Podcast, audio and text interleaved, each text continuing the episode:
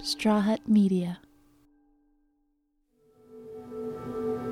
If you're not behind the wheel of a car right now, I want you to close your eyes and picture yourself on a boat, a big boat. Huge white sails are billowing above you. The wind roars and sprinkles a cool, salty mist on your skin. You can hear the waves as they slosh against the wooden body of the ship. The sun is warm on your back, and there's nothing but horizon as far as you can see. Last year, we talked to historian Rebecca Simon about the history of same sex relationships among pirates during the golden age of piracy. Today, we are rebroadcasting that episode for a couple of reasons. First, it's a great episode, one of my favorites. And second, we could all use a little freedom fantasy right about now. The open sea, travel, sunlight. Ah, I can hear the gulls in the distance now. I'm Levi Chambers, and this is Pride.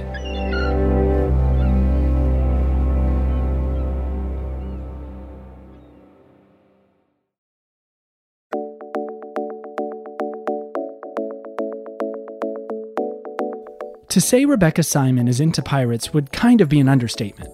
Over the years, she's provided her pirate expertise while working as a consultant and media researcher for Lego, Netflix, the History Channel, and BBC. She's traveled throughout the US and UK giving speeches on the history of pirates, and she's written articles for History Today and the Gazette, as well as academic articles in the Journal of Maritime Research and the International Journal of Interdisciplinary Social Sciences. Oh, and she teaches middle school and community college. My name is Rebecca Simon, and I am an expert on all things pirates. I did a PhD in the history of pirates and their public executions at King's College London. So, what element how did you get involved? Like what what what drew you to pirates? Growing up, I always really did love Pirates of the Caribbean. I loved the ride. And then when the first film came out, I was in high school, um, the one with Johnny Depp. And I thought the movie was just so awesome, so much fun. I didn't know much about maritime life or the sea or anything like that when I saw it. So I just found it really interesting. But then I didn't do much with it until I started researching history. Um, when I started studying history in college, I found exploration and colonization of the American colonies really interesting, and about these people who would travel on sea over land, just really kind of brave. It had to be a scary thing to do. And then when I was doing my master's degree, we read a book called Villains of All Nations about pirates um, during the golden age of piracy. And I found it so interesting because, in my mind, like I think so many people, I found pirates to be cool and fun and interesting and fascinating. And here I was reading a book about these people and how terrifying they were and how they brutalized people and how they kept the you know the all the American colonies under you know shivering fear and everything. And so I just got to wondering. I said, if this is the view that this historian is trying to tell me, then how did it change from that to Captain Jack Sparrow over time? And so I began researching that topic a lot more because I was just really, I like to know how people think. I like to know it gets people interested in something. So I wanted to know why people began to find pirates so exciting. And so as my research grew, I began researching, I began finding that their public executions were really widely attended. All public executions in the early modern period were known to be attended fun days out. But the ones for pirates were done very differently in a much more ceremonial fashion. They had these big, like silver oars kind of shining in the light so that way people knew exactly where they were. Their speeches were published, their trials were published and sold out within just a day. Pirates were popular then, and they're popular now. In 1724, a book called A General History of the Pirates was published under the pseudonym Captain Charles Johnson, and it's still in print today. The book was a series of biographies of famous pirates, including two pirates we're going to talk about in a few moments Anne Bonny and Mary Read. In fact, their stories were used to advertise the books. Then, about 150 years later, Robert Louis Stevenson published Treasure Island, which popularized the general perception of pirates as we think of them now. Treasure Island introduced us to treasure maps, X marks the spot, and peg legged marauders with eye patches and parrots on their shoulders. But that's how I got into it. I was just really curious to know how these villainized people who were known as these criminals of the time period became these really romanticize heroes. And in my research, I came to find it's very much falls in the middle. Most pirates weren't these villains out to plunder and kill and everything like that. Most were sailors who were trying to get wealthy quickly and then go back home, or because they couldn't get work on another ship or in any other fashion of any sort. So I just found them to be really interesting people that we just don't know much about. And so I just want to explore that a lot more.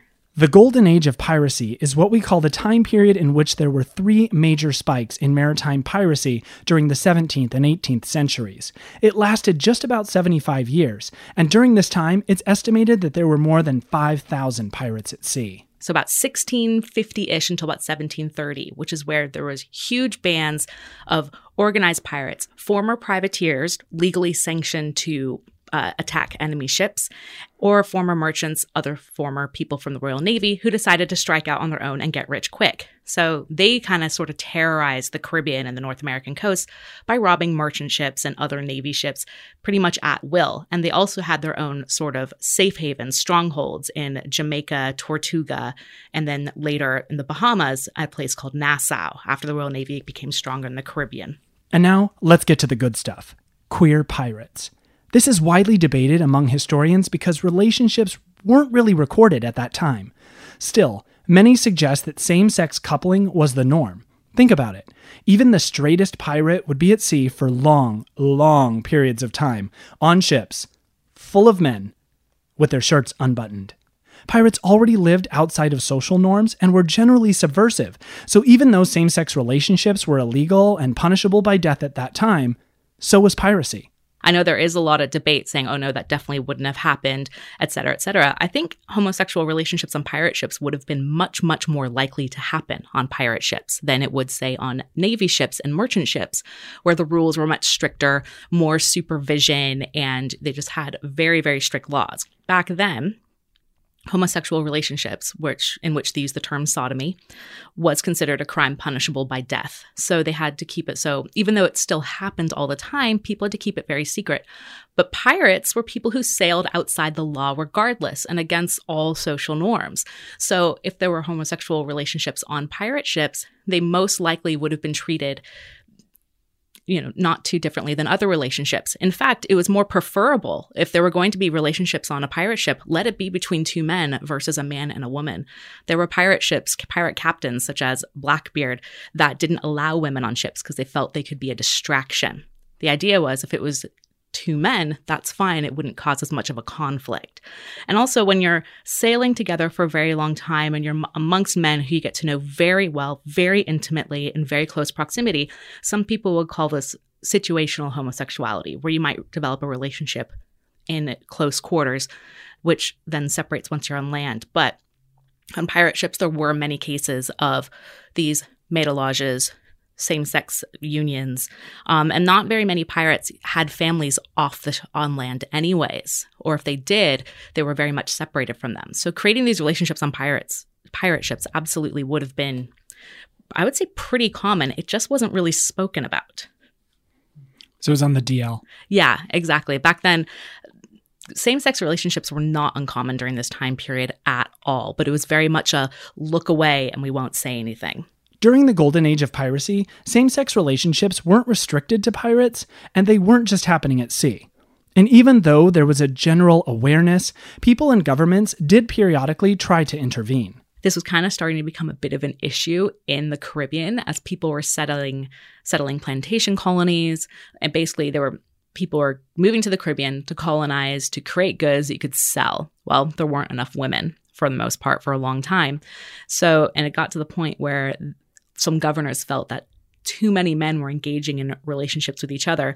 So, on the island of Tortuga, for example, the French governor, uh, Jean Levasseur, reportedly sent over 1,650 French prostitutes to the plantation just to get the men to stop sleeping with each other, kind of as an attempt, and to start kind of populating the island more. So these are some measures people would take. Like prostitution was technically illegal, but there were um, at this time there were some cases where they were deliberately brought over in order to discourage same-sex uh, relationships.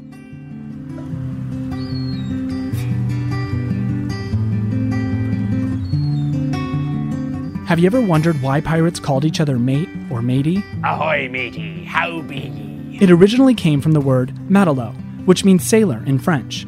The word matelotage is from that same word, and though it carries many different meanings, one accepted definition is a civil union between two sailors or pirates. So these same sex relationships were common nonetheless, both sexual and non sexual.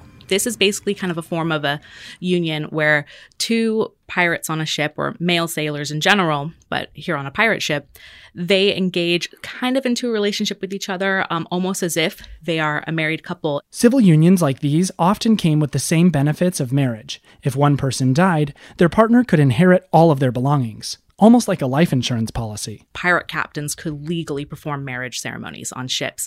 So this would happen and they would be considered life partners. They often started out as friends and became very close working companions. This happened a lot between more senior pirates and then kind of younger, newer pirates, sort of as like a mentor menteeship, but um, oftentimes also people of similar rank and similar experience who had just known it, known each other for quite a long time and had sailed with each other for quite a long time. If the sort of student teacher partnership between the older and younger men on pirate ships sounds familiar to you, it did to me too. In ancient Greece and Rome, this kind of relationship was also very common. So, this mentor mentor mentee situation would usually be among younger pirates who probably about early teens, and then their mentors were probably maybe about in their 20s, max early 30s. Pirate ships weren't populated by old men. Um, it was a dangerous way of life. And so most pirates were actually young, like 40 or younger for the most part. So the age difference wouldn't have been, for the time, wouldn't have been too scandalous. But yeah, you would have these kind of like older pirates who really took a younger pirate under their wing and helped them out and trained them essentially to help them become even better sailors and better fighters, which was the most important part. And so through that, you could have a lot of relationships starting, quite similar to what you were saying in um, Greek and Roman relationships, especially those who were kind of training to become fighters, etc. Just as a note, it's important to keep in mind that these relationships were not all romance and hot hookups. Just like many heterosexual relationships and marriages throughout history, there were abusive relationships too. But today, we're talking about the consensual ones.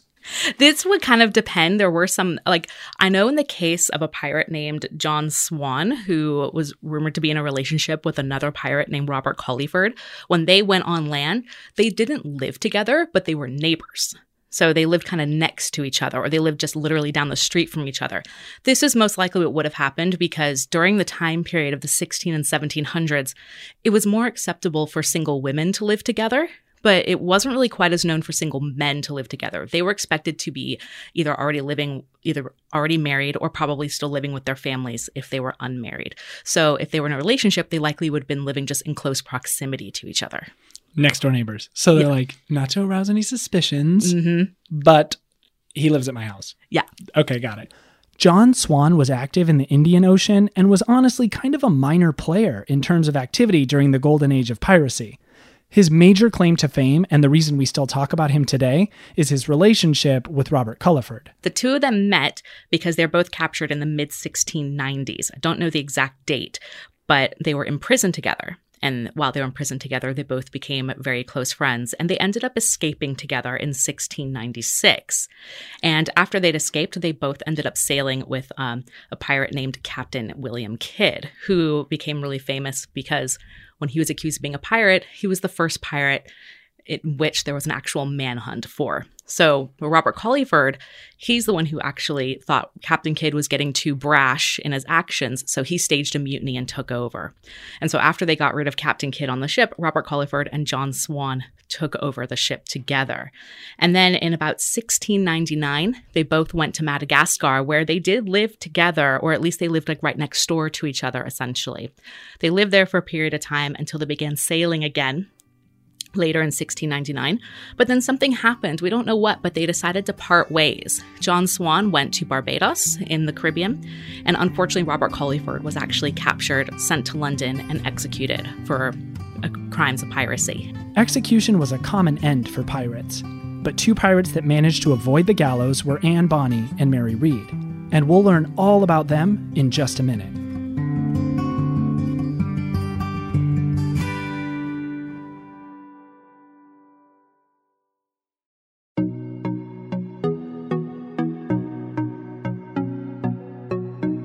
Anne Bonny and Mary Read were probably the most famous same sex couple in pirate history. And not only were they queer, they were women, and they were badass. Anne Bonny was born in Ireland. She was uh, in County Cork. She was an illegitimate daughter of an attorney and his servant. Anne Bonny's mother dies in childbirth, and the attorney, who her father, who already had a very estranged relationship with his wife, took her to England to raise as an illegitimate child, but had her disguised as a boy because it would so be so, more socially acceptable um, to have an illegitimate son versus a daughter.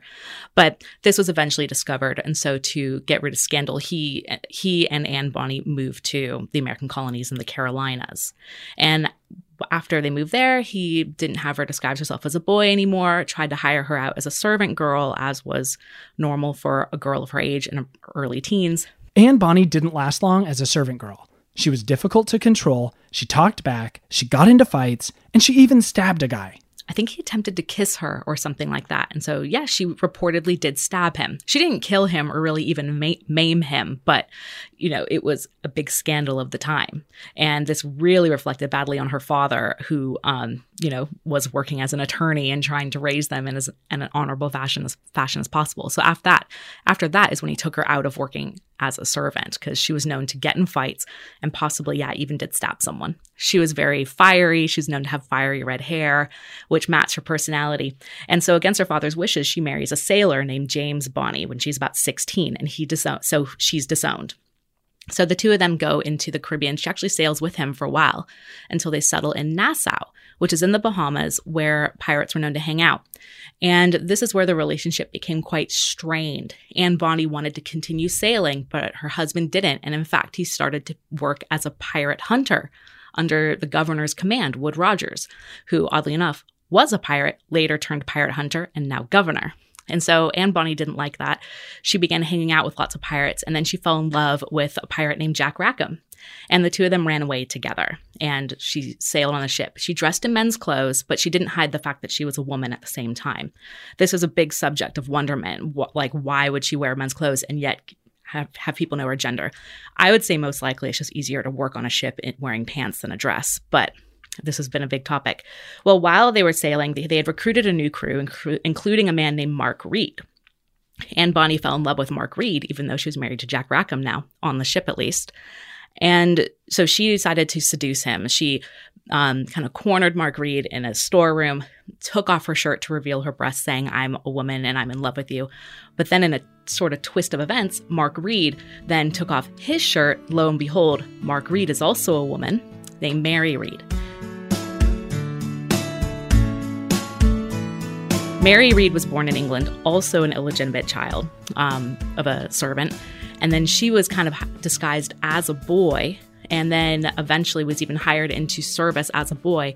But then she ran away from England and joined the British Army in Flanders, where she actually served as a, as a soldier for years under male identity. She even in secret married another soldier who did know that she was actually a woman. But then when he died, she was discharged because her performance dipped. She was grieving but couldn't show it. So after that, she disguised herself as a man again and became a sailor and went to the Caribbean. And this is where Anne and Mary met at sea. And they were, even despite the fact they were both women, they were both so impressed with each other's abilities. They were both really brave, excellent fighters, known to be fiercer than any of the men on ship. And so they were enamored with each other and did strike up this relationship.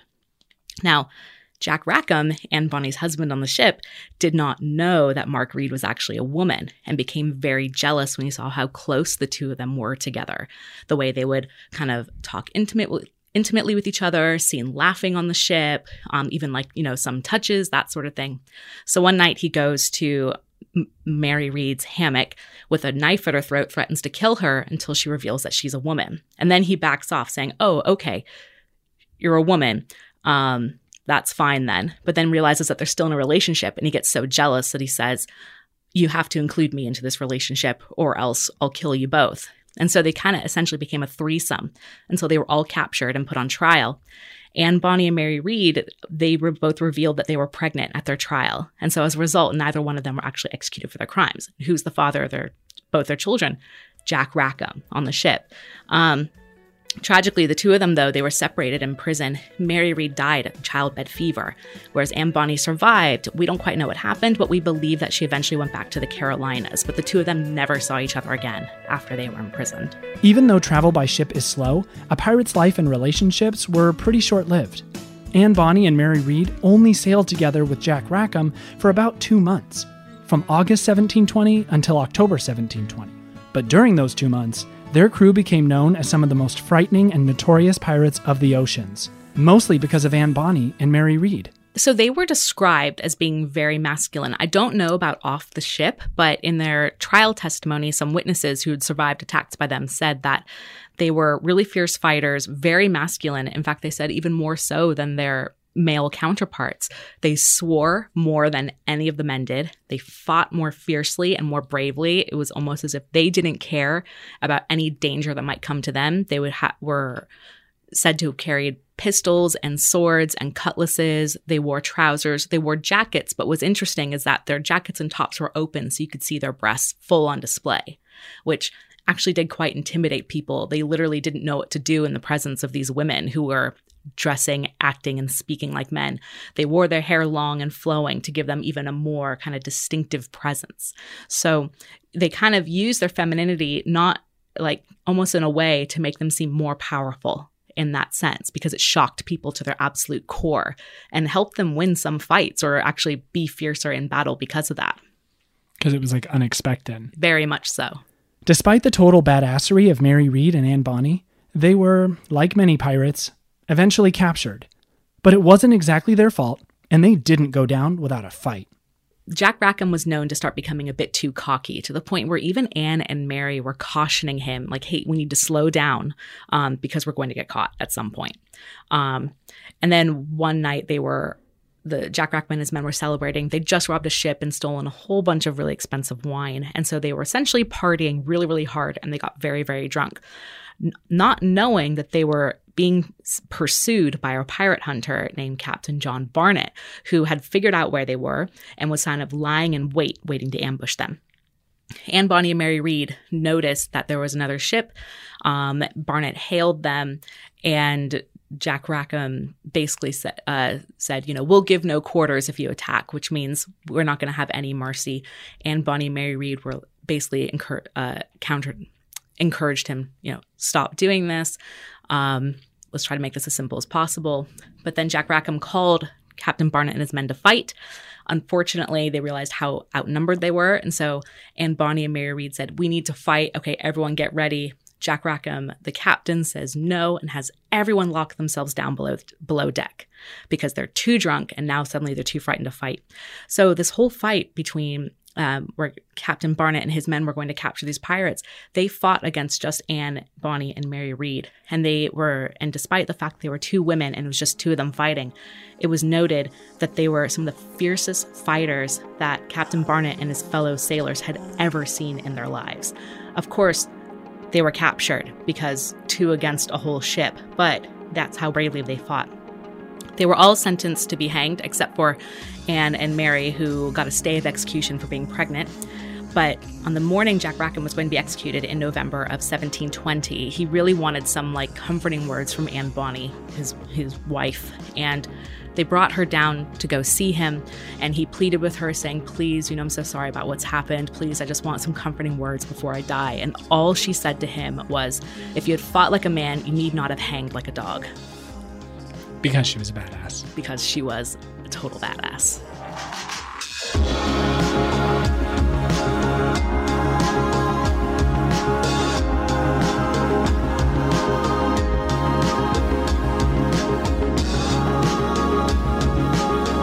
By now, we've established that there was a lot of violence, a lot of sex, a lot of drinking, and a lot of excitement. But there was also fashion. Because they stole everything, they had access to all kinds of clothing. They often dressed flamboyantly as a way of intimidating people. So Jack Sparrow in the Pirates of the Caribbean movies? Maybe not as far from reality as you might think. If you look at the pirate Blackbeard, who um, was a real pirate. His name's Edward Teach, and he was only a pirate for about two years, but he was really notorious because of the way he dressed and the way he looked. Kind of similar to how Captain Jack Sparrow looks. He had really long beard, he had really long hair, and he would put split sparklers in his beard during battle. So smoke was literally rising from his face along with fire and everything to look like the devil himself. And he dressed in really, really flashy clothes with as much color and as much jewels as possible to make himself really stand out and look intimidating and to really kind of instill fear in other people. And some people would, I think, did use that did use the word flamboyant to describe him just because of how outlandish he looked. And it was a way to really kind of intimidate people. Then you did have um, the pirate Jack Rackham, who was married to Anne Bonny. He was known as Calico Jack because he um, was very well dressed. He liked to wear fine clothes. He was really fond of the um, fabric calico, which was which is hence the nickname because it was, you know, it was more expensive, it was softer, it was nicer. So he was very known for how he dressed. And then there was another pirate um, known as the which pirate was it? I think Bartholomew Roberts, known as the gentleman. Oh no, Stede Bonnet. There was Stede Bonnet, known as the gentleman pirate, because he was educated and he came from a plantation and then decided just to become a pirate. And he was described to be very foppish, the term that they used back then to kind of describe as flamboyantly gay the way we use today, just because of how well spoken he was. And, you know, I'm sorry to say, like in very negative connotations, he wasn't a brave fighter. He wasn't a good fighter. Um, he dressed very well, but didn't know how to do his job at all. So he didn't get respect. He um, was therefore kind of described as being, like I said, foppish for a lot, lack of better words that they would use back then. And oddly enough, he did sail with Blackbeard. And Blackbeard found him to be too showy in so many ways and too much of a bad pirate. So he actually sort of kidnapped the rest of, not kidnapped he basically uh, kind of abandoned stede bonnet and his crew and took his crew back secretly in at night one night. So but those are some examples of like kind of really you know well dressed sort of flamboyantly presenting pirates of the time period to make themselves really stand out. But the fashion was the fashion of pirates in general was flashier it was, especially because um, a lot of them were able to get new clothes constantly because of ships that they would rob. They were able to keep a lot of the finer clothes silks, jewels, fine fabrics, muslins, calicos. Um, and because they were able to get new clothes more often, they were cleaner than many other sailors. They were able to get fresh food and water and goods a lot more often, so they looked healthier. And so this alone made them look a lot more flamboyant, colorful, kind of outlandish, and standing out amongst other sailors. The history of piracy is so many things. It's gruesome and it's horrifying, it's exciting and it's feminist, it's fashion forward, and it's definitely queer. If you're interested in learning more about pirates, Rebecca has some really exciting things coming down the pipeline. So I'm writing an article about uh, Anne Bonny and Mary Read, kind of what I've been talking about um, just a few minutes ago. I can't go into too much detail about it because of an NDA clause, um, unfortunately. But um, but yeah, it's gonna be it's gonna come out online um, at some point in the near future. Rebecca also has a book in the works, so make sure to follow her on Twitter so you don't miss out on any queer pirate hot goss. Yeah, I'm on Twitter. So my handle on Twitter is um, Beckalex. It's spelled B E C K A L E X and that's where you find me. It's also got a link to my website on there as well. For all things pirate related. That's right, all things pirates. Thank you very much. Thank you for having me.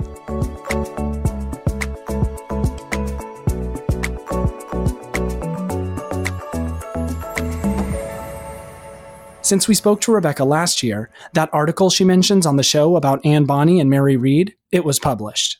It's called The Revenge of Anne and Mary, and you can read it on medium.com. It was published through a company called Truly Adventurous. And her book, Why We Love Pirates, is being released on November 17th in paperback and ebook. What this book is, it's literally kind of an examination of how pirates sort of came to be the really notorious kind of romantic figures that we look at today. A lot of her book focuses on the first pirate to attract a media circus, Captain Kidd, who was executed in 1701 it really wasn't a 20th century thing for us to start liking pirates. People actually were really into pirates starting as early as the 16 and 1700s in this context. There's also a chapter on pirate code, which explores some of the relationships between pirates. And I'd go into a bit of a discussion about, you know, what were pirate relationships? Were there gay relationships between pirates? I talk a bit about Anne Bonny and Mary Read, um, and John Swann and Robert Culliford.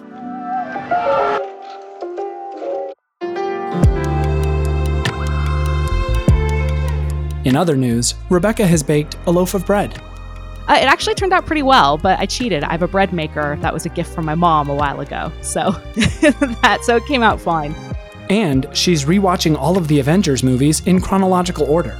Not release order, but chronological. Infinity War is up next.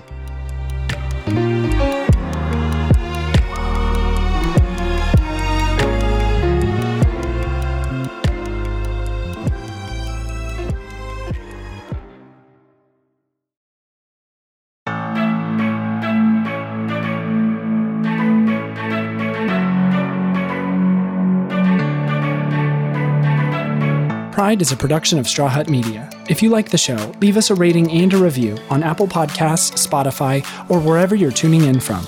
Share us with your friends, subscribe, and follow us on Instagram, Facebook, and Twitter at Pride. You can follow me at Levi Chambers. Pride is produced by me, Levi Chambers, Maggie Boles, and Ryan Tillotson. Edited by Sebastian Alcala.